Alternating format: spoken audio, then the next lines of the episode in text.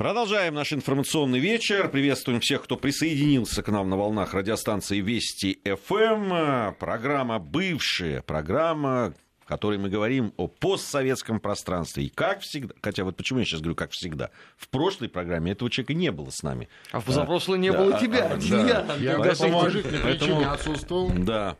Приветствуем Алексея Мартынова, директора Международного института новейших государств, нашего соведущего, друга и соратника. Добрый вечер. Хотя не всегда он с нами согласен. Это хорошо. Потому что это... мы же не политбюроцы, как вот ОПСС. Именно. Это добавляет, так сказать, перцу и драматургии, так сказать, когда нашему действу. Ну вот только что говорил, что вы про Украину говорите.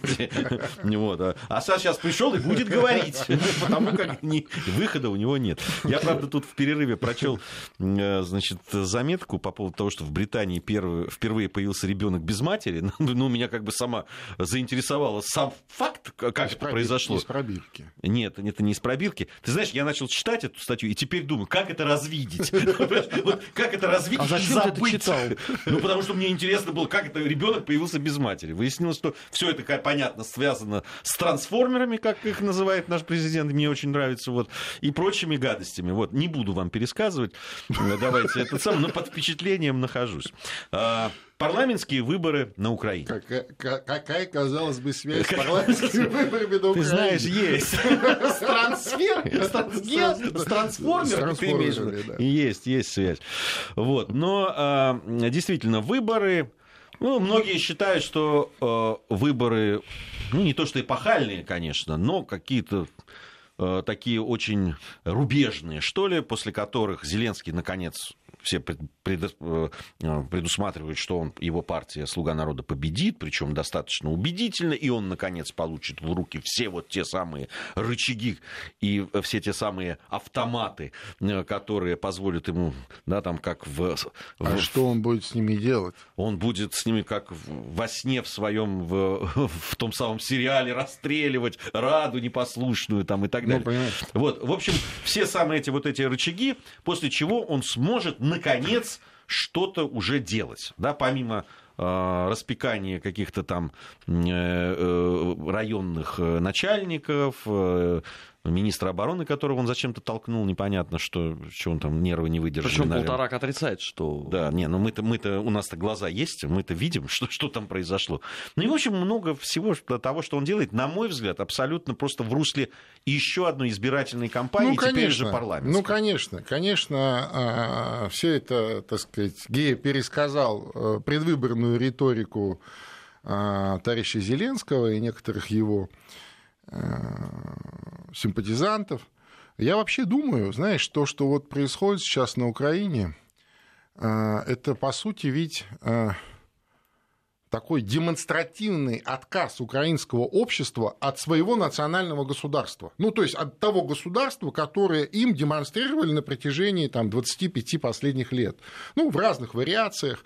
В итоге это сложилось в такую олигархическую систему с определенным политическим классом, политическим каким-то, так сказать, набором политических действий и так далее. Так вот, людям больше не нужно это государство вот такое. Они разочаровались в нем, понимаешь? А разочарование-то выливается во что? В то, что они президентом выбирают себе героя популярного телесериала, причем даже не артиста Зеленского, который хочет стать политиком, а именно Василия Голобородько, понимаешь? А сегодня социология показывает, ну, разные социологии, я полностью с тобой согласен, она такая очень, понятно, что ангажирована в зависимости, кому принадлежит тот или иной исследовательский центр. Ну, их там 9. Да-да-да, столько он тому и показывает, да, но тем не менее, там вилка от 40 до 52% они так или иначе отдают вот этой новой партии «Слуга народа». А посмотри, что там за кандидаты, да, которые вот больше половины, возможно, получат в этой раде. Это те же самые артисты, коллеги, значит, того же Зеленского, какие-то друзья, знакомые, приятели, знаешь, вот это. Там нет профессиональных политиков. Ну, нету. Вот. Это хорошо. О чем говорит? Это говорит о том, что общество украинское отказывается от своего собственного политического класса. А политический класс на Украине, что бы там ни говорили, он достаточно сформирован, структурирован, спектрален и так далее. То есть, по сути, вот от того государства, которое есть, украинское общество отказывается, и идет одна сплошная эмоция, да? Нету какого-то размышления там, о том, а что будет потом, да? Слушай, а что мы будем делать, понимаешь, а как мы будем развиваться. Это же не на ровном месте, просто люди им вот эти размышляли на такое, конечно, что теперь... Конечно, а потом, скажем так, страна, в которой сформировался вот подобный институт репродукции власти, я имею в виду через площадную эмоцию, через бунт, да, через такое разрушение, ну, тоже о многом говорит, понимаешь? И вообще, я вот все думаю, во что в итоге вот эта экзальтация общественная выльется. То есть это такой, знаешь, такой массовый психоз, что ли, по-другому это не назовешь. Во что он выльется сейчас? В прошлый раз, я имею в виду 2014 год, конец 2013, начало 2014 года, когда вот эта возгонка этого психоза достигла своего максимума, в итоге эта энергия психическая, отрицательная, разрушительная энергия, она вылилась на Донбасс, да, туда вот в войну, в кровь, в разруху, в ужас, в эти пытки. Причем это вот недавно же вот на нашей радиостанции вот несколько дней повторяют вот этот материал про вот так называемую библиотеку. Да. Да? Слушай, ну, у меня волосы просто встают дыбом, когда я еду в машине. Я даже боюсь, так сказать, я останавливаюсь, да, и меня не могу переключить это все, когда очевидцы говорят, причем даже не то, что они говорят, вставляет, извиняюсь за такую терминологию. А как они это говорят? Спокойно, буднично. А что такого? А что такого? Сегодня, в 21 веке, а что такого? Там людей там режут, убивают, причем изощренно, со всякими такими, я бы сказал, людоедскими изысками. Да нам страшно. Понимаешь? Это ужас. Слушать это невозможно. Это вообще невозможно, понимаешь? Вот я о чем тебе говорю. И вот об этом, так сказать, я считаю, нужно как-то думать. А вот в таких в политологических терминах пытаться, значит, объяснять или прогнозировать вот то, что на Украине происходит, ну, мне кажется... Здесь больше нужны специалисты другого плана. Психологи, значит, психиатры, да, кто вот такими специалисты вот по такому массовому психозу. Вообще в свое время в первой половине, в первой трети прошлого века очень серьезные исследования по этому поводу проводили, между прочим, американцы. Но они проводили это не с точки зрения политических процессов, а с точки зрения маркетинга. Да? Вот эта вот возгонка в социума, в массовый психоз, ну, для того, чтобы продать там максимальное количество чего-либо. А тут вот эти же технологии положены на политику, и это длится уже из года в год. То есть это реально сводит людей с ума. Понимаешь? Вот что происходит. Слушай, ну, мы можем сколько угодно там говорить про психологов. Это я, наверное, соглашусь во многих случаях. Но, понимаешь, сейчас идет... Завтра состоится выборы в парламент страны, которые находятся, да, на наших границах. Ну, да. Где живут люди, ну, очень, да, многие, наши люди. Я не против. И не только там, да, вот в Донецке, и Луганске. Нет, там везде наши люди живут. Да. В том-то вся и беда. Вот. И судьба этих людей, да и в какой-то смысле... Даже все эти негодяи и уроды, они тоже, получается, что наши люди. Да. Даже те, кто вот пытал людей. Безусловно. Но больше, да, мы переживаем за тех людей, которые там либо... действительно задавлено небо, либо находится сейчас в Донецке и Луганске в условиях обстрелов, войны там, и этих блокад разного рода и так далее. И, в общем, от того, какие люди придут, да, там, в тот парламент, кто будет руководить, все-таки есть шансы либо потихоньку от этой ситуации отходить, да, каким-то образом налаживать жизнь и делать жизнь вот этих людей, о которых мы говорим, да, там лучше, безопаснее, как минимум, там, чтобы, как на прошлой, буквально 2 дня назад, когда, да, опять убили женщину, это вторая уже женщина убитая, ну, да, на территории. А сколько ранено? За эти дни. Значит, конечно. Пострадали после одного из обстрелов пострадали сразу 2 детских сада и так далее. Невероятное количество людей, которые остались сиротами. Невероятное количество детей, которые находятся в ужасных условиях, которые не могут ходить в школу или ходят, подвергаясь опасности их жизни там, и так далее.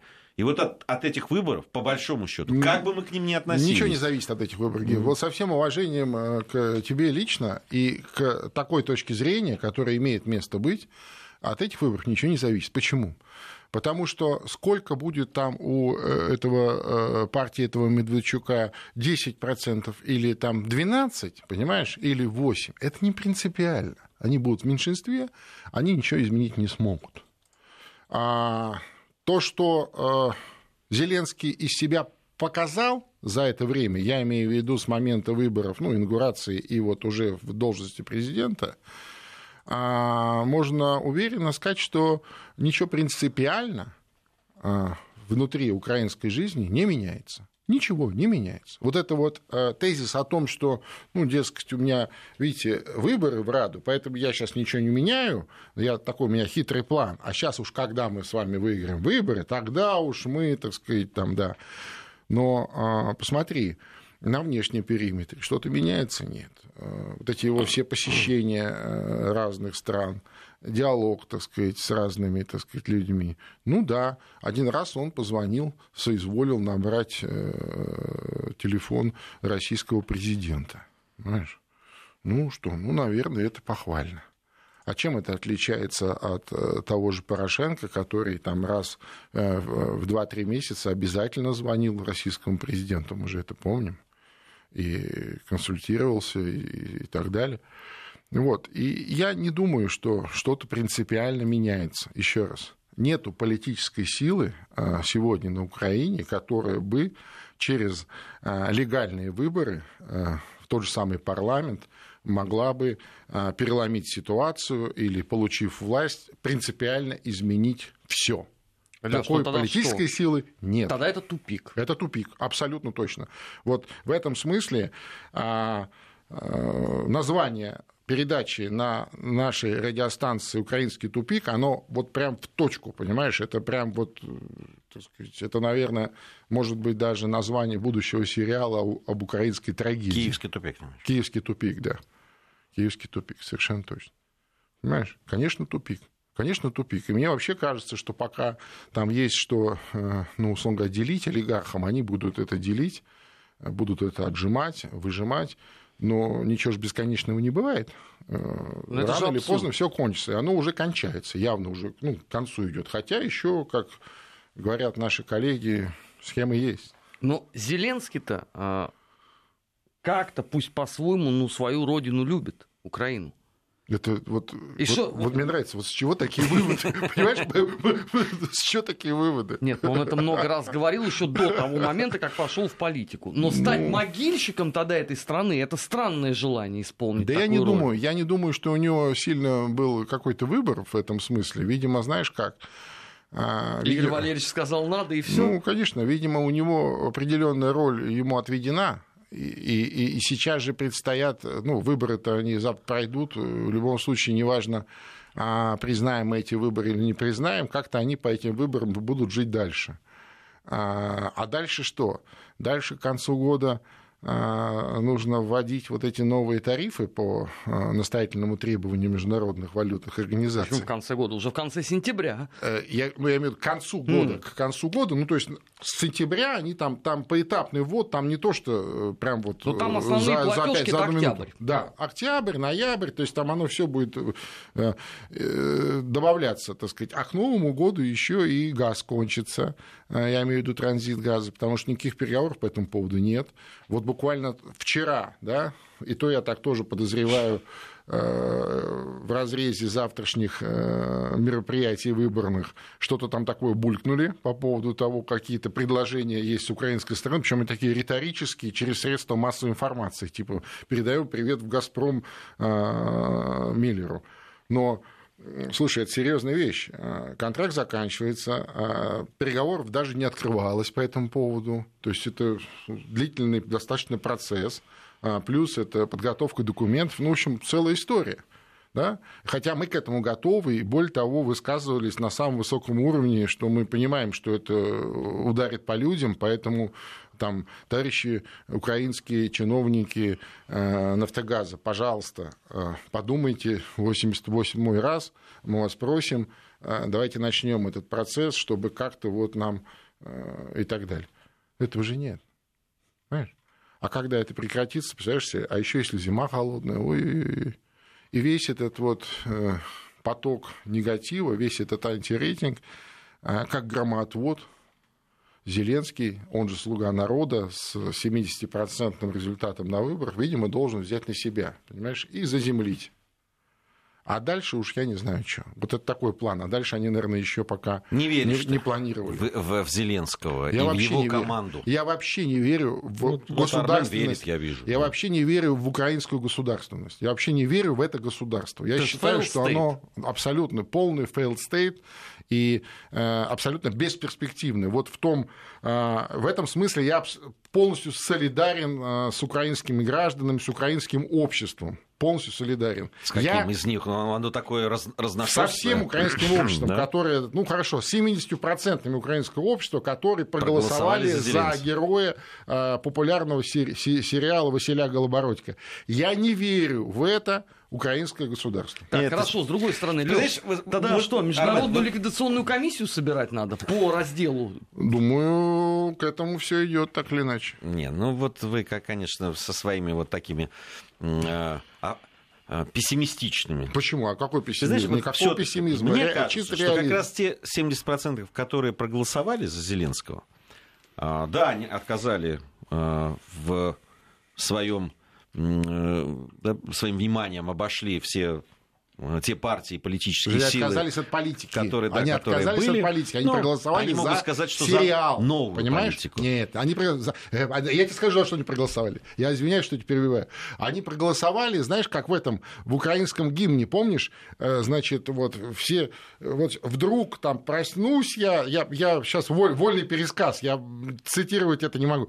Вдруг проснусь, значит, и все враги, как роса, поутру упадут, и запануем хлопцы. То есть, вот, понимаешь, да, в чудо. Они верят в чудо, и они проголосовали за чудо. Есть такое, безусловно. Что сериал вдруг воплотится в жизнь и заживем, запануем. Но все-таки эти люди, они в чудо, но все-таки верят именно на этой земле, понимаешь? Лёш, сгинут наши враги. Да, сгинут. И мы будем сами сгинут. Властвовать братья, если быть совсем точным. Они запануем братья. Они верят, что рано или поздно... По-украински говоришь, запануем. Рано или поздно запануют, сгинут враги и так далее. Но они все-таки верят, что эту землю, эту страну ждет какое-то будущее.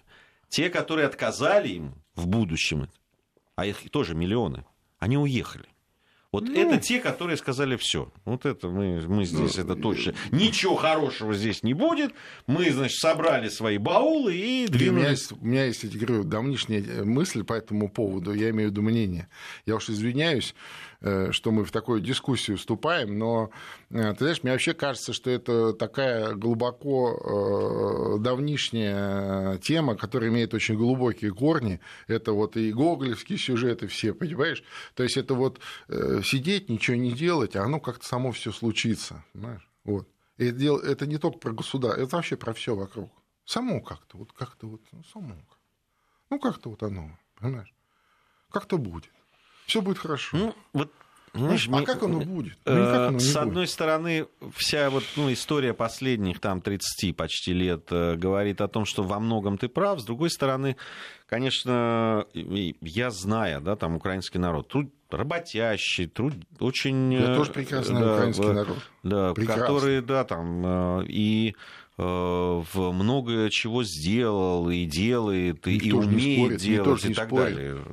И отказывать им в том, что они... Никто же не спорит. Но в системе большой советской страны действительно, послушай, мы как отстроили Украину после войны, это же промышленный какой мощнейший регион с сумасшедшей инфраструктурой, современной, классной, с энергетикой, с людьми. И что? За 25 лет просто проели все. Вот здесь, да. Но еще не до конца, еще есть чутка. Ты знаешь, это на самом деле...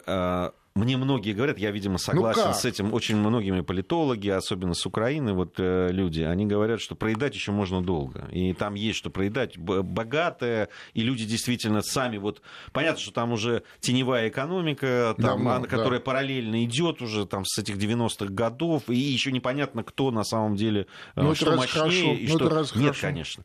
Здесь вот ты затронул, на мой взгляд, очень важную вещь, когда сказал по поводу советского периода, да и не только советского. А я бы вообще сказал, вот всего периода, когда Россия и Украина были вместе. Ведь по большому счету все победы, все достижения, все глобальные какие-то вещи, и начиная там от побед в войнах и заканчивая полетами в космос... Конечно. Это всего мы достигли, когда были вместе. Ну разве мы спорим? Мы же не спорим с этим. А без нас ничего у них не получается. Ничего, понимаешь? И причем обрати внимание, кто категорически, значит, впадает в это вот, в этот психоз русофобии, у того становится все хуже и хуже и хуже. Понимаешь?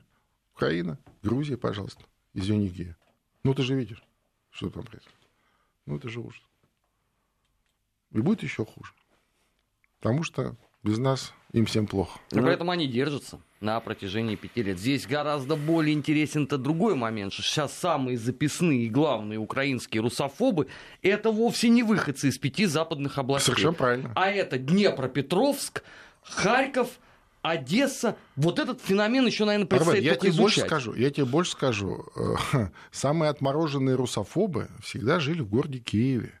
И вот эта вот псевдонациональная интеллигенция, которая кучковалась, так сказать, в Киеве, в больших городах. Про Аду Роговцеву сейчас. И не только, причем Ада, это просто, так сказать, одно из отражений этого явления. Но очень яркое, между прочим. Одно из отражений, конечно. Делегат всех съездов КПСС, она выступает за декоммунизацию. О чём речь?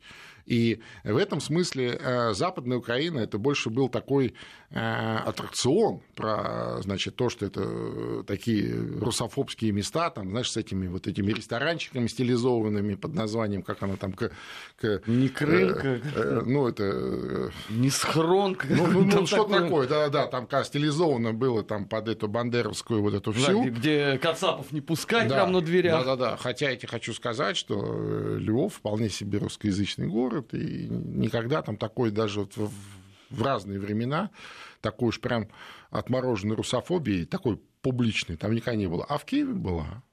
И вот она теперь и есть. Очень даже себе цветет махровым цветом, к сожалению. Да, у нас сейчас совсем скоро новости, середины часа. Напомню, что это программа «Бывшие», которая посвящена постсоветскому пространству. Говорили мы сейчас о предстоящих выборах в парламент. Отказался фактически Алексей Мартынов с нами именно о выборах говорить. Он вообще похоронил всю страну, а ты тут про выборы. Про выборы фактически. Тут эпитафия прозвучала 25 минут. Ладно, посмотрим. У нас есть еще полчаса вывести на чистую воду. Может, больной оживет в этом смысле. У нас такой консилиум. У нас новости середины часа, затем продолжим. Продолжаем нашу программу. В студии Вести ФМ Алексей Мартынов, Армен Гаспарян, Гия Саралидзе. Программа «Бывшие» о постсоветском пространстве. Так, Украину похоронили, кого сейчас хороним? Слушай, тут много о чем можно поговорить.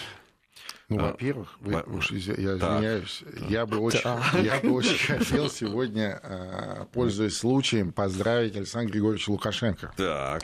Именно сегодня, 20 июля 2019 года исполняется четверть века на посту президента. То есть это 25 лет с момента принятия президентской присяге первого президента Беларуси. Беларуси. Ну, это уже просто по Фрейду оговорился. 25 лет сегодня. Вот он 25 лет бессменно переизбирается, и Белоруссия любит своего президента. Вот с уходом Назарбаева он дуаен теперь. Безусловно, он старейший президент на постсоветском пространстве, но имеется в виду бессменный, кто, вот, так сказать, из действующих. Рекордсмен. Вот. Так что четверть века – это серьезный срок. Ну да. Здоровье, на самом деле, если мы говорим о неделе, которая прошла, да, и о важных событиях, безусловно, я бы отметил, конечно же, то, что прошел в Питере, да, прошел форум, да, региональный России и Белоруссии. До этого президенты России и Беларуси пообщались на Валааме. Да, потрясающее место. Я был в прошлом году. Это фантастическое место. Мало того, оно духовное. Это же там оно место очень... силы, вот, которое называется. Да. То есть силы же разные бывают, да, а вот это духовных сил. Да. Там это ты чувствуешь сразу по прибытии. Это очень такое место. Кстати, и для верующих, и не очень верующих людей. Это не важно. Да. Это действительно красиво, невероятно. Но я еще летом был, еще была прекрасная погода там, и даже можно было купаться, несмотря на то, что в другие годы, в общем, там рядом холодновато, а здесь прямо была прекрасная такая чудная погода. И, конечно, все эти потрясающие... президент Путин часто там бывает. Довольно часто, когда возможность есть, вот летом в основном он заезжает, но с собой он редко кого берет. Вот, и в этом смысле это очень знаковая такая история. Знаковая. Очень часто, конечно, многое строится, не все, безусловно, в отношениях государств, но в том числе и на личных отношениях. И по поводу как раз Лукашенко очень часто, да, говорят о том, что он достаточно авторитарный, обидчивый человек. Авторитарный, обидчивый. И что? Хотя, 25 мне кажется, лет же его люди выбирают. Больше поза, чем на самом деле. В Беларуси, кстати, Лукашенко, вот безусловный лидер, его просто все там реально любят. Это не то, что там боятся, или там, знаешь, какая-то система такая сложная, которая вот постоянно... не позволяет ему поиграть на выборах. Нет, его действительно просто любят люди. Его реально любят. Поезжайте в Беларусь, спросите любого. Там, от центра Киева до любого Минска, конечно. А то по Фрейду. Опять по Фрейду. Конечно, Минск. Да, до любого отдаленного села. Поэтому, конечно, это такой своего рода феномен. Безусловно, феномен. И здесь вопросов нет. Разные действительно какие-то бывают оттенки в наших двусторонних отношениях, но то, что они на очень высоком уровне находятся, я имею в виду взаимодействие России и Беларуси, что Беларусь остается самым близким для России государством, таким союзническим действительно государством. У нас союзное государство есть, как известно, которое требует развития в глубину. Слушай, мне иногда, по поводу Беларуси говорят, украинские какие-нибудь деляги эти говорят, вы хотите ему как в Беларуси? Если спросить простых людей, если посмотреть на то, что сейчас на Украине происходит, и посмотреть, что в Беларуси сделано для простых людей, и с точки зрения дорог, медицины, образования, всего. Так вы знаете, может быть, вы, правда, там не были и не видели, конечно. А то вы, наверное, захотели бы. Простые люди, так точно. В центре Минска даже казино есть. Вот у нас нет, а у них есть. Многие... Я бы закрыл. Я понимаю, но, тем не менее, многие наши любители поиграть с удовольствием ездят в Беларусь. Но там действительно очень много делается. У меня, так как я наполовину белорус, у меня есть... Конечно, я забыл совсем. Во мне белорусская кровь течет, и я очень довольно много времени провел в этой замечательной тогда Советской Республике, уже был, когда Беларусь была независимым государством. Особой разницы не заметил, честно говоря, в этом смысле. У меня живут там родственники, мои близкие люди, и я им верю. То, что они много говорят, хорошего это... удалось сохранить. Да, именно вот это говорят. Это важно. О том, они что... не крушили просто, вот в отличие от многих других, свое наследие. Это, ты знаешь, на самом деле, понятно, что не без проблем. Понятно, что есть перекосы какие-то, или то, что люди критикуют, или что им не нравится. Слушай, ну, вот это нормально. Когда людям что-то не нравится, это абсолютно нормально. Да, безусловно. Вот, я просто не хочу, чтобы сложилась такая, что мы там идеалистическую какую-то картинку складываем, но... Совершенно верно. Вот это самое важное. То, что сами белорусы, но это в том числе люди, которые близкие мне, они говорят, что он очень многое сохранил из того хорошего, что было в Советском Союзе. Вот о чем речь. И за что ему люди и благодарны. Ну да. И это касается очень чувствительных вещей. На самом деле, те люди, которые в Беларуси, они это воспринимают так...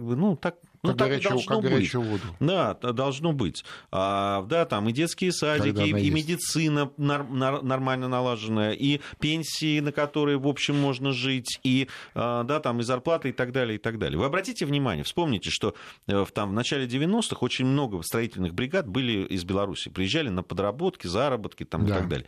Потом их мало. Практически нет сейчас. Потому что есть чем заняться. Ну, это с одной стороны. А с другой стороны, у нас же открытая, так сказать, граница, у нас единое пространство, в том числе и пространство рабочей силы. У нас она общая. Для граждан Беларуси не нужно ни патент, ни разрешение, ни регистрация. Ну да, они работают. Ну, как обычно для российского гражданина. Ну, я могу сказать, те же мои двоюродные... Поэтому это просто незаметно. Я тебе могу сказать на собственном опыте. Мои двоюродные братья, да, и их сыновья уже, они приезжали на подработки. Они приезжали, они все рукастые, умеют все многое делать и так далее. Но уже лет этак... 10, наверное, согласен. Этого нет уже. Да. И у них нет этой необходимости просто. Да? Там вот период был такой, когда мы этим занимались. Там, наверное, кто-то еще, может быть, и приезжает, но такой массовости точно нет. Ну, там, конечно, проблемы тоже есть. Проблема серьезная в Беларуси с молодежью. Очень серьезный отток молодежи, причем в другую сторону. Да? То есть там... На государственном уровне, кстати, на политическом государственном уровне Польша открыла очень такие достаточно масштабные образовательные программы в польских университетах для белорусской молодежи. Причем бесплатно для белорусской молодежи. Они там какие-то первичные экзамены сдают, язык, и все. И отток, естественно, что они уезжают на учебу и не возвращаются. Это очень серьезная проблема сейчас для Беларуси. При том, что еще и неизвестно, хорошо это или плохо. Я имею в виду, что они не возвращаются, потому что кроме образования они еще и получают интенсивную промывку мозгов, как это обычно в подобных бесплатных мышеловках бывает. Это происходит и на территории Беларуси, надо сказать. Ну, конечно. Что это, понятно, что особенно это в областях, граничащих таких . Ну, к сожалению, так. Но, с другой стороны, нам совершенно это не мешает сегодня поздравить Александра Григорьевича с такой интересной датой. Да, 25 лет президентства. Поздравляем. Присоединяемся мы с Арменом тоже к поздравлению. Однозначно. Вот. Что Молдавия наша? Как-то там все так тихо стало. Мы с Арменом все никак не дождемся, чтобы кто-то там произнес, что все решения предыдущих властей имени товарища Плахотнюка о присвоении звание Нонграта российским экспертам, журналистам, политологам, политикам отменены. Да, и что может приезжать снова. Не стоит ждать... Я думаю, что напротив, что нам накинут срок. Нет, я не знаю. Может быть, как-то выступить... Инициативно сказать, ребят, может быть, вы забыли, вот мы тут... Слушай, мы тут через неделю вспоминаем в эфирах, которые, кстати, внимательно слушают, судя по количеству откликов разнообразных, но почему-то никак не реагируют, и никто не говорит... Ну, может, это какое-то официальное обращение? Почему я должен официально к кому-то обращаться? Нет, официально, я не говорю, что ты должен официально просить прощения, я говорю официально обращаться. Покаяться, жить не могу без мамалыги и молдавского вина, поэтому пустите. Нет, не надо пустите, надо сказать... Как вы относитесь вот к решению предыдущей власти? Ну, я так напоминаю вам, друзья мои, что Игорь Додон говорил об этом. Сейчас у нас небольшая пауза. Игорь Николаевич Додон. Вести ФМ. Так что Игорь Николаевич говорит? Игорь Николаевич Додон говорил о том, что надо амнистировать всех тех русских журналистов, экспертов, которые... Так это когда он говорил-то? Когда он шел на президентские выборы. Так я об этом тебе говорю, это было-то. Это когда он еще не был президентом. Да, с тех пор минуло немало времени. Совершенно правильно. Мог забыть человек. Естественно, забыл. А как забыл? Вы все-таки как-то... Слушайте, вам что, трудно написать обращение? Кому? Что... В министерстве кто там принимал решение по вам? Я не помню. Хороший вопрос. Я думаю, лично Владимир Георгиевич. Ну, значит, лично тогда новому надо послать кому-то. Ну, либо а кто Игорю новый? Николаевичу или там. Нет, для этого сначала надо понять, кто рисует тебе всю эту систему. Слушайте, давайте нового Плахотнюка пока не назначили. Давайте в несколько сразу. Там, вот кто там, Мария Санду есть. Нет, ну это точно не амнистируют. Санду на этой неделе, значит, снова взялась за старое. Не исключила, что Молдавия в скором будущем будет поглощена Румынией, то есть она опять свою уанистскую песню, так сказать, запела. Вот. А перед этим она еще прославилась тем, что публично пригласила Михаила Саакашвили, опытного, значит, человека, для борьбы с коррупцией. Но он почему-то отказался, когда узнал, что в казне денег нет, все украдено. Понимаешь, он отказался ехать за бесплатно. Вот. А вообще, конечно, смех смехом, но, знаешь, мне кажется, что... Сегодня в Молдавии такая интересная ситуация, когда, с одной стороны, политические силы, две политические силы, которые нашли в себе мужество, возможность объединиться и свергнуть Плахотнюка, то есть оторвать голову у этого полицейско-олигархического режима, ну, выдавить его из страны и так далее. А с другой стороны, голова оторвана, а режим-то он, вот он, вокруг. И все, между прочим, так или иначе были частью этого режима и продолжают ею быть. Ну, там даже, знаешь, несмотря на опубликованные Ренатом Усатым вторую и третью часть этого замечательного доклада Кролл, по поводу украденного миллиарда. Я умиляюсь. Люди, которые там фигурируют, они запели песню о том, что они всегда были в оппозиции Плахотнюку. Конечно, всегда были. Они страдали от этого страшного режима. Спрашивается, а страдание было в чем? В распиле вот этих вот бюджетных схем, которые вы демонстрировали на протяжении стольких лет. Мне вообще это все в таком карикатурном варианте напоминает, знаешь, 20-й съезд партии, когда, значит, вышли некоторые люди на трибуну и осудили, значит, Сталина и сталинизм, все списали на мертвого, да? Ну, в данном случае на сбежавшего, а все, кто это говорил, и все, кто сидели в зале, и все, кто, так сказать, поднимал руку, они же все были частью этого тогда. И здесь то же самое, они тоже часть этого всего. Вместо того, чтобы как-то переосмыслить всю эту историю, там, не знаю, ну, иллюстрацию провести, а почему нет-то? Понимаешь, представляешь, да, когда у тебя рассаженные люди, у Плахотнюка везде же были, там, в правоохранительных органах, значит, в контрольных органах, прокуратура, Верховный суд, другие какие-то суды, ну, имеется в виду просто судебная система. Ну, это же все очень... Это служба информации безопасности, СИП, аналог нашего ФСБ молдавский. Понимаешь, там вот эта служба антикоррупционной, я там название могу ошибиться, это очень серьезная спецслужба, такой, как силовое ведомство, с помощью которого, собственно, многие вопросы тот же сам Плахотнюк и решал. Кого-то увольняют, кого-то назначают, так вот, знаешь, не торопясь. Но вот так, чтобы системно, ну явно никто никуда не торопится. А почему не торопится? Потому что включилась уже, так сказать, по полной предвыборная кампания. 20 октября в Молдавии предстоят местные выборы. И, собственно, многие и ждут этих выборов, ну, мол, после выборов и посмотрим, как изменится, так сказать, политический ландшафт Молдавии.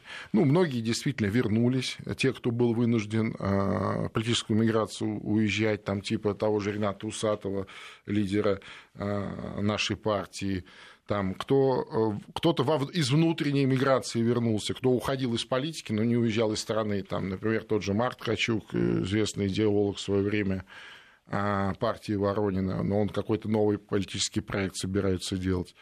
А плюс в этот день голосования, когда местные выборы будут еще до выборы в парламент.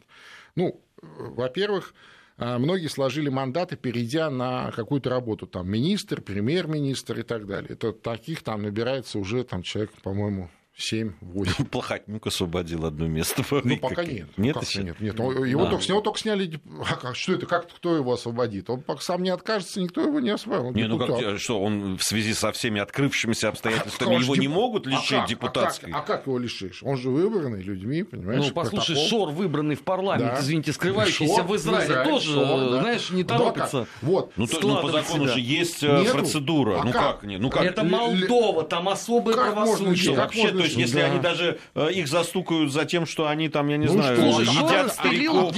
А как ты отберешь мандат у избранного депутата? Слушай, невозможно. Как невозможно? Ну, как невозможно? Только перевыборы. Нет, перевыборы-то понятно. Но сначала для того, чтобы... Только в связи со смертью. Нет, так не бывает. Или по собственному желанию. Так не бывает. Они что, пэры? Что вы говорите? Это же Молдавия. Не бывает. Вот, смотри, вторая категория. Вы издеваетесь. Хорошо, критерий истины исправь. Сейчас мы тебе докажем. Скажи, пожалуйста, вот чудесный молдавский парламент сразу после революции против Плахотнюка поставил вопрос на голосование о лишении его депутатской неприкосновенности. Поставил. И, соответственно, потребовал ли у Швейцарии выдать его назад? Не, Швейцария, может быть, пока не потребовал. Ну, по некоторым данным, он уже в Майами. Уже, да? Они просто люди не знают, у кого требовать. Он так быстро передвигается, что ты не успеешь написать письмо Швейцарии, а он уже в Майами. А он уже в Майами, конечно. Хорошо, тогда зайдем с другой стороны. Он уже в Майами. Ну, вы сейчас серьезно, перестаньте. Ну, а если серьезно, есть же процедура. Смотри, вторая категория вот этих вот... Возбуждается уголовное дело. Кого будут довыбирать, да, это...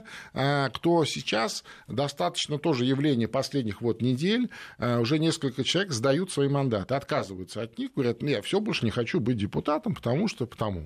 Да? Смысл этого мероприятия в чем? В том, что разные политические силы надеются вот на этот, условно говоря, там порядка 10 этих мандатов будет заново. Может, и Плахотнюка уволят, я не знаю, честно. Может, какая-то форма есть.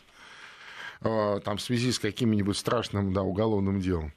А они надеются вот на эти 10 стульев, понимаешь? То есть, допустим, социалистам, у них там 40 же человек было, да, им как раз 11 стульев надо, чтобы иметь простое большинство. Теоретически, если вот будет 11 этих депутатов разыграно, и они все их подберут, то у них получается простое большинство, им коалиция никакая ни с какой Санду не нужна. Все, можно ее разваливать и забывать, потому что она все равно развалится, это все прекрасно понимают. Скажем, та же самая блок Санду, Акум, они тоже это дело смотрят таким образом, что... добавив себе, с одной стороны, вот на этих довыборах, а с другой стороны, они вполне всерьез говорят о том, что при том, что вот эта вот демократическая партия и фракция, там 30 мест, да, сейчас минус несколько, осудила, значит, Плахотнюка и все, что с ним связано, и теперь вполне как уже не партия Плахотнюка, а просто как парламентская партия, вполне может тоже в новую коалицию с тем же Акумом вступить. Но пока, так сказать, это под большим вопросом. То есть идут игры такие, знаешь, позиционные игры.